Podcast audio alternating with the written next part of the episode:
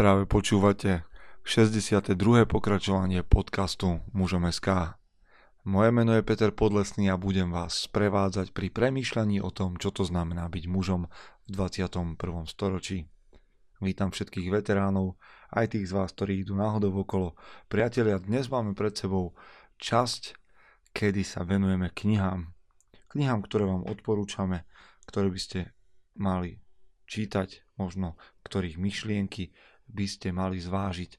To, že môžeme čítať túto knihu a niekoľko ďalších, ktoré máme pred sebou, je zásluhou Martinusu. Martinus nám poskytol, poskytol tieto knihy ako dar, ako také, mm, ako podporu pre podcast Mužom SK, takže je celkom prirodzené, že vás tam posielame, aby ste ho otestovali. Dnes budeme čítať knihu, ktorú tam takisto nájdete. Je to kniha Severská mytológie od Nila Gaimana. Niektorí z vás ste ju možno čítali, iní nie. Predstavíme si ju po zvučke a budeme sa venovať a jednej z jej kapitol. Prinesiem vám nejaké moje myšlienky a verím, že vás inšpirujú. Chce to znát svoji cenu a jít houževnatě za svým. Ale musíš umět snášet rány a ne si stěžovat, že nejsi tam, kde jsi chtěl a ukazovat na toho nebo na toho, že to zaviděli. Pôjdeš do boja som. Ak dokážeš sniť, nedať však sním vlád. Práci, taše činy v životě se odrazí ve věčnosti. Kde je vôľa, tam je cesta. Istý druh krásy. Zaslužte si své štíty! Vítajte po zvučke a poďme na to. Hm, severská mytológia. Tak skôr ako si začneme čítať túto knihu, respektíve ako sa pozrieme na jednu z jej kapitol, neviem, či vám predstavovať Neila Gaimana, ak ste o ňom doteraz nepočuli. A celkom iste vám odporúčam jeho knihu Americkí bohovia. Možno ste videli niekedy dávno rozprávku Koralina a ďalšie a ďalšie veci, ktoré Neil Gaiman tak skvelo napísal a vymyslel. Čiže určite si môžete vygoogliť aj tohto človeka, ale chcel by som sa trošku venovať práve severskej mytológii, pretože táto kniha je nakoniec len takým autorovým spracovaním severských mýtov.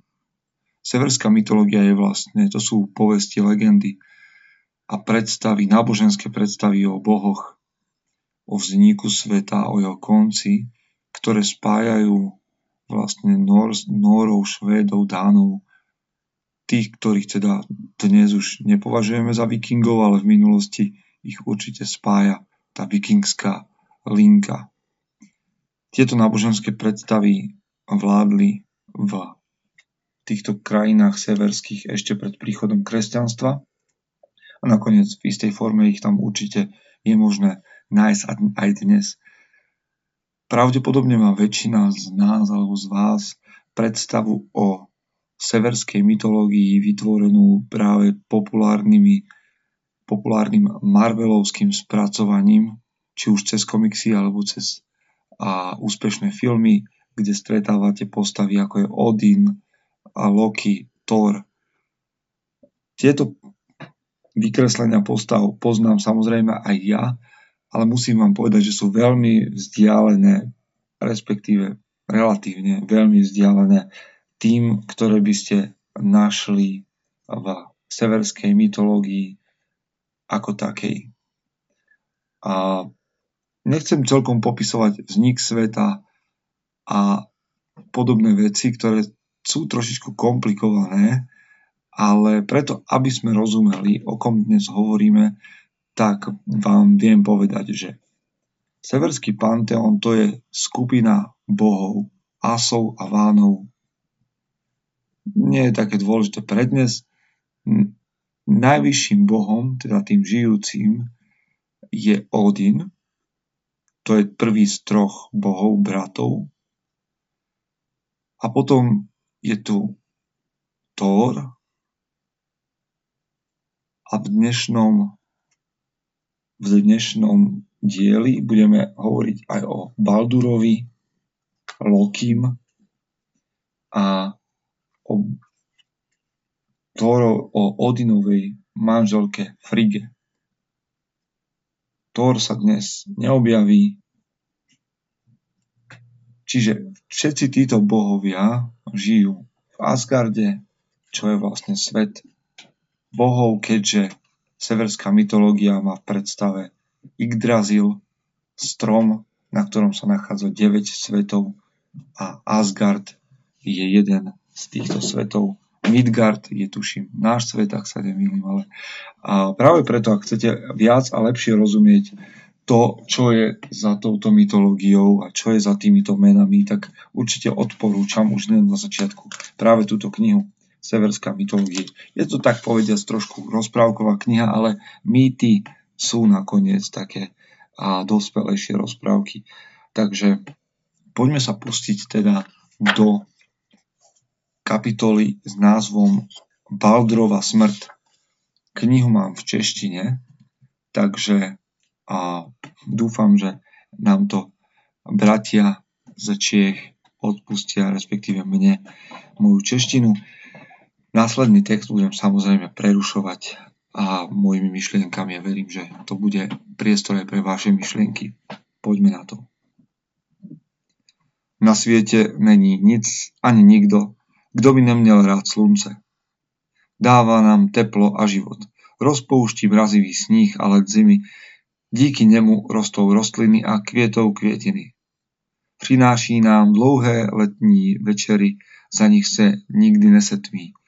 Zachraňuje nás před krutými dny uprostřed zimy, kdy se temnota rozjasní jen na několik hodin a slunce je chladné a vzdálené jako bledé oko mrtvoly. Baldrova tvář zářila jako slunce.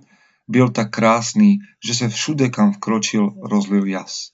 Balder byl Odinův druhý syn a jeho otec i všichni ostatní ho milovali. Byl nejmoudřejší, nejmírnější a nejvýmluvnější ze všech ásů.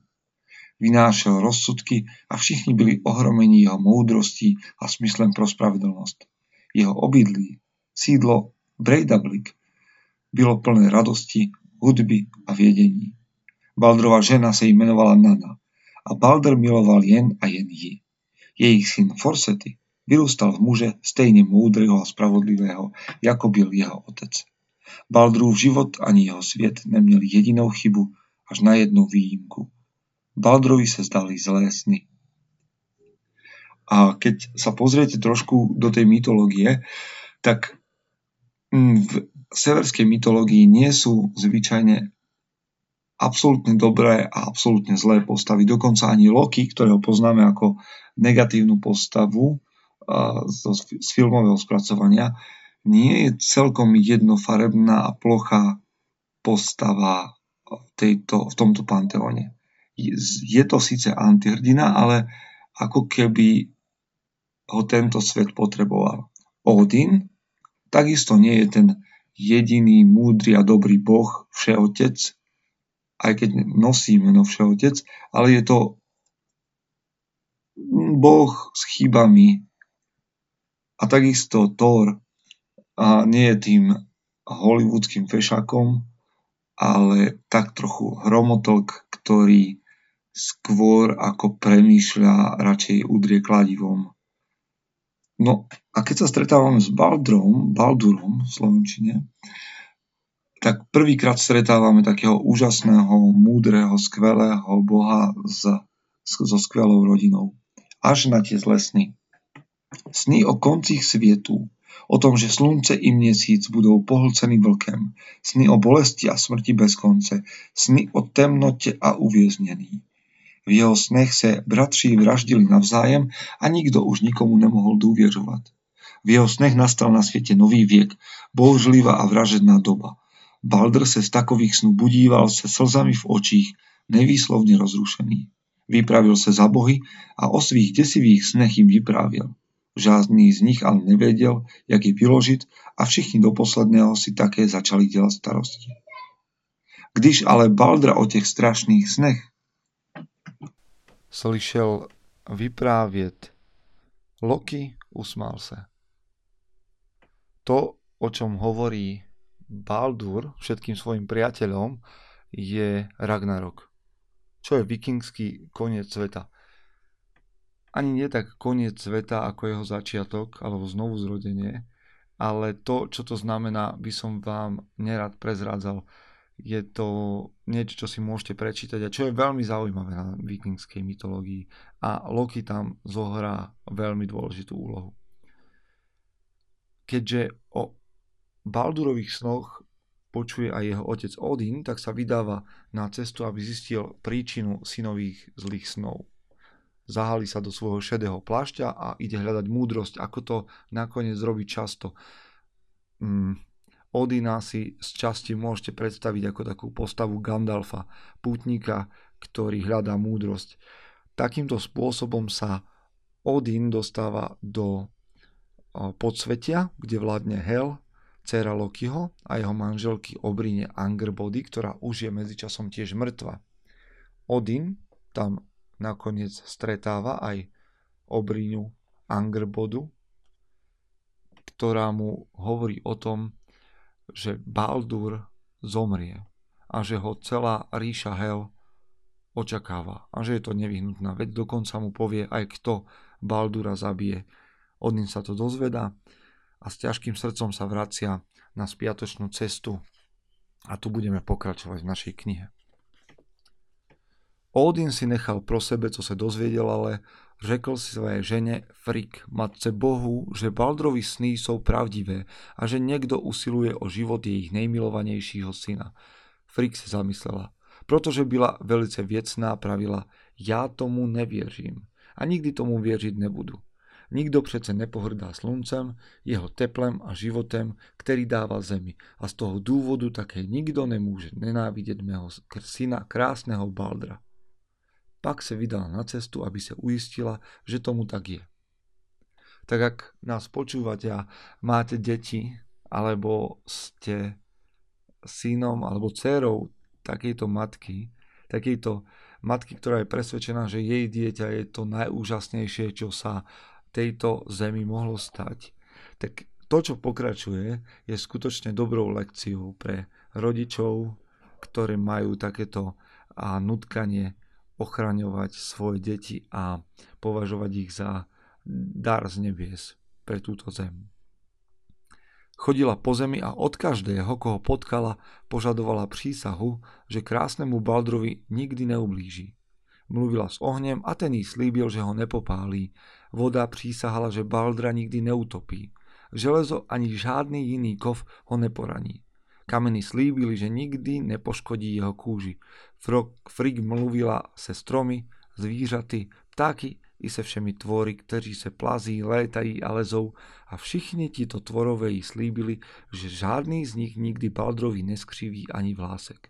Stromy, každý druh zvlášť, duby i jasany, borovice i buky, břízy a smrky přislíbili, že jejich dřevo nikdy nebude použito na to, aby ublížilo Baldrovi. Frik vyvolala duchy, nemocí a promluvila s nimi a nemoci i neduhy, ktoré dokážou niekomu ublížiť, slíbili, že sa Baldra nikdy ani nedotknou. Tak neviem, či, či to poznáte, ale to sú tí rodičia, ktorí sa snažia ochrániť nás, alebo ak ste to vy, tak ochrániť svoje deti pred akýmkoľvek zranením, pred akýmkoľvek zlom, pred čímkoľvek, čo je nepríjemné, konfrontačné, pred zvýšeným hlasom, slzami, pred rýchlým behom. Poznáte to? Poznáte vo svojom okolí niekoho takého? Alebo ste sam, sami takto vyrastali, či sami takto vychovávate? A tento mýtus je skutočne prenosný do 21. storočia. Neviem, či čítate mýty a rozprávky takýmto spôsobom. Možno ste už počuli, ak budete rozprávať svojim deťom rozprávku o snehulienke. Nie je to v princípe to isté? Rodičia sa dozvedia, že ich dcéra sa, že ich dcere sa prihodí niečo zlé a tak zasvetia svoj život tomu, aby ju udržali od zla a bolesti čo najďalej. A keďže dieťa snehulienka celý život nepozná bolesť ani nič zlé v momente, keď sa s tým zlom stretáva, tak upada do kómy, do spánku. Kómy, ktorá, ktorá ju paralizuje, nevie reagovať na zlo vo svojom okolí. Rozmýšľali ste niekedy nad snehulienkou takto a myslím, že podobný princíp hovorí tento mýtus. Jednoducho Frick sa rozhodla ochraňovať svojho syna napriek tomu, čo zlé to môže spôsobiť v jeho živote. Len aby sa mu niečo nestalo. No lenže každý príbeh má svoju zápletku. Frick považovala všechny a všechno za stejne dôležité a tak nechala přísahať každého až na imelí, rostlinu, ktorá sa priživuje na stromech. Pripadalo jej príliš malé, mladé a bezvýznamné a tak ho minula. Imeli je imelo, ak pre tých mladších. Mm. A nakoniec teda Frick prichádza do Asgardu a oznamuje všetkým ostatným asom, bohom, že Baldur, Baldur je v bezpečí a nikto a nič mu nemôže ubližiť. Oni všetci o jej slovách pochybujú, dokonca aj Baldur. A tak Frick vezme kameň a hodí ho po svojom synovi. Ten kameň a sa mu vyhne a preletí okolo neho. Baldur má z toho radosť, ostatní bohovia majú z toho radosť a začínajú blázniť z toho. Začínajú po Baldrovi hádzať zbranie, a hádžu do ňoho oštepy a, a majú z toho veľkú srandu, útočia na neho kijakmi, mečmi, balvanmi, sekerami a nič sa ho nedotkne viac ako pierko. Nie je to zvláštne? Nie, nie je tá situácia zvláštna? Baldur, ktorý je boh, dospelý muž, sa zrazu kvôli svojej podivnosti, kvôli tomu, čo spôsobila jeho matka, stáva stredom pozornosti ostatných bohov. Nie preto, aby ho držali v úcte, ale preto, aby po ňom hádzali zbrania a aby sa stal ich terčom a cieľom ich zábavy. Nedieje sa to aj deťom, ktoré sú vychované v prílišnom bezpečí, že v momente, keď sa dostanú do kolektívu a nie sú na ňo zvyknutí ani na nič, čo takýto detský kolektív sprevádza, sa stávajú, stávajú stredobodom nechcenej pozornosti. Jediná osoba, ktorá sa neusmieva, okrem Lokiho, je Baldrov brat Hut, ktorý je slepý, nevie, čo sa deje a chcel by byť súčasťou toho. A to je tej zábavy. A keďže má Baldura veľmi rád, chcel by byť pri ňom. A toto si všimne toto si všimne aj Loki. Takže čo sa deje? Loki ide a nájde Imelo a vyrobí z neho šípku. A pokračujeme ďalej. Slepec Hud stal stranou, poslouchal zvuky radovánek a radostné či překvapivé výkřiky, ktoré prichádzali z, post- z prostranství před ním a vzdychal.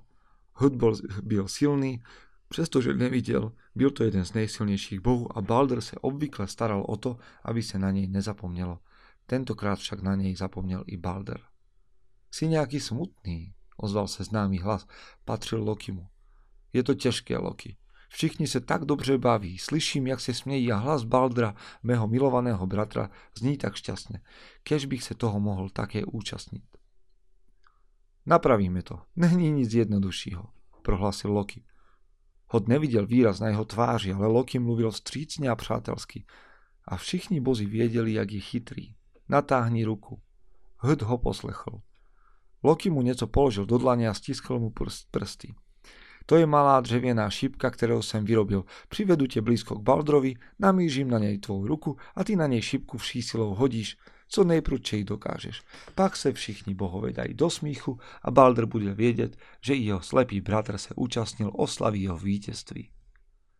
Loki předvedl hda k dávem k místu, kde byl největší halas. Tak, řekl slepci, sem se postav, to je dobré místo a až ti řeknu, hoď tou šipkou.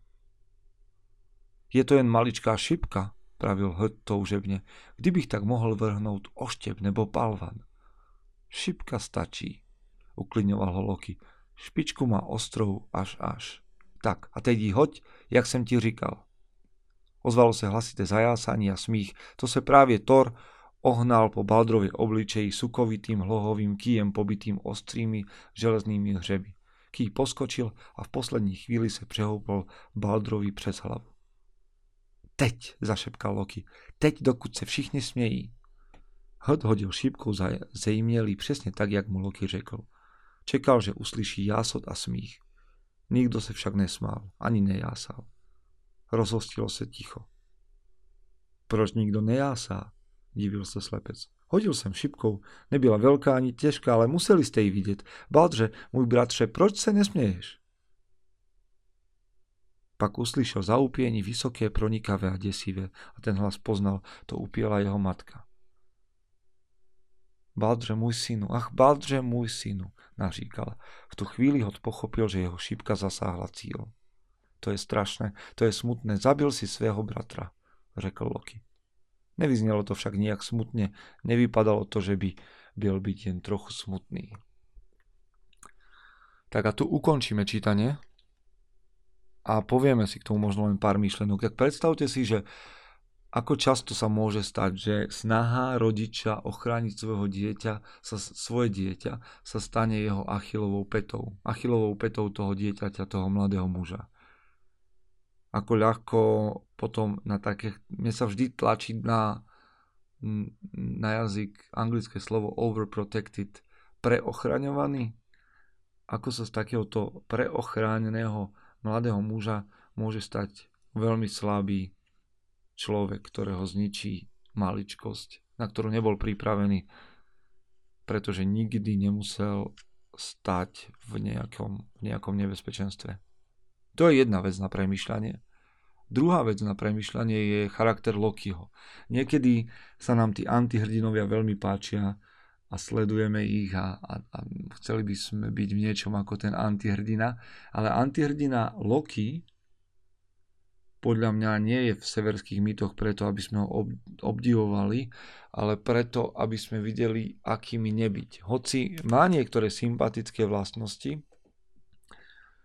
vie sa vynájsť, je pohotový, môžeme vidieť, že dokáže vymyslieť rôzne finty, ale napriek tomu vidíme postavu, ktorá používa triky a klamstvá namiesto priamosti, ktorá koná od chrbta a zozadu, um, ktorá nemá problém svojho, zabiť a zradiť svojho brata.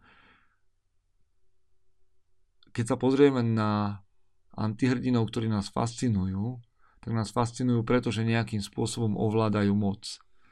Ale Loki skutočne nie je postavou, ktorá by si zaslúžila obdiv.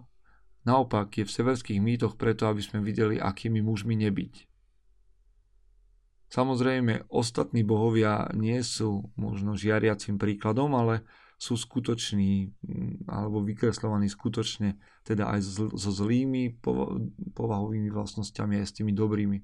Ale Loki je tu na to, aby nám pripomínal, že to nebezpečné je tu prítomné každý deň. Je tu okolo nás, že, že ten svet nemá len hrdinov a hrdinské skutky, a odvážnych nepriateľov, ale aj zákerných, um, zákerných angličtina má slovo, že tricksterov, zákerných klaunov, zákerných šašov, jokerov, ktorí sa snažia a nejak dostať k svojim, k svojim cieľom. Takže to, či budete žiť ako Baldur, overprotected, preochraňovaný, ako Loki a číhajúci zo zákulisia alebo spoza opony, alebo sa rozhodnete pre život pravdy, hodnoty, cnosti, odvahy, je samozrejme na vašom rozhodnutí a na mojom rozhodnutí.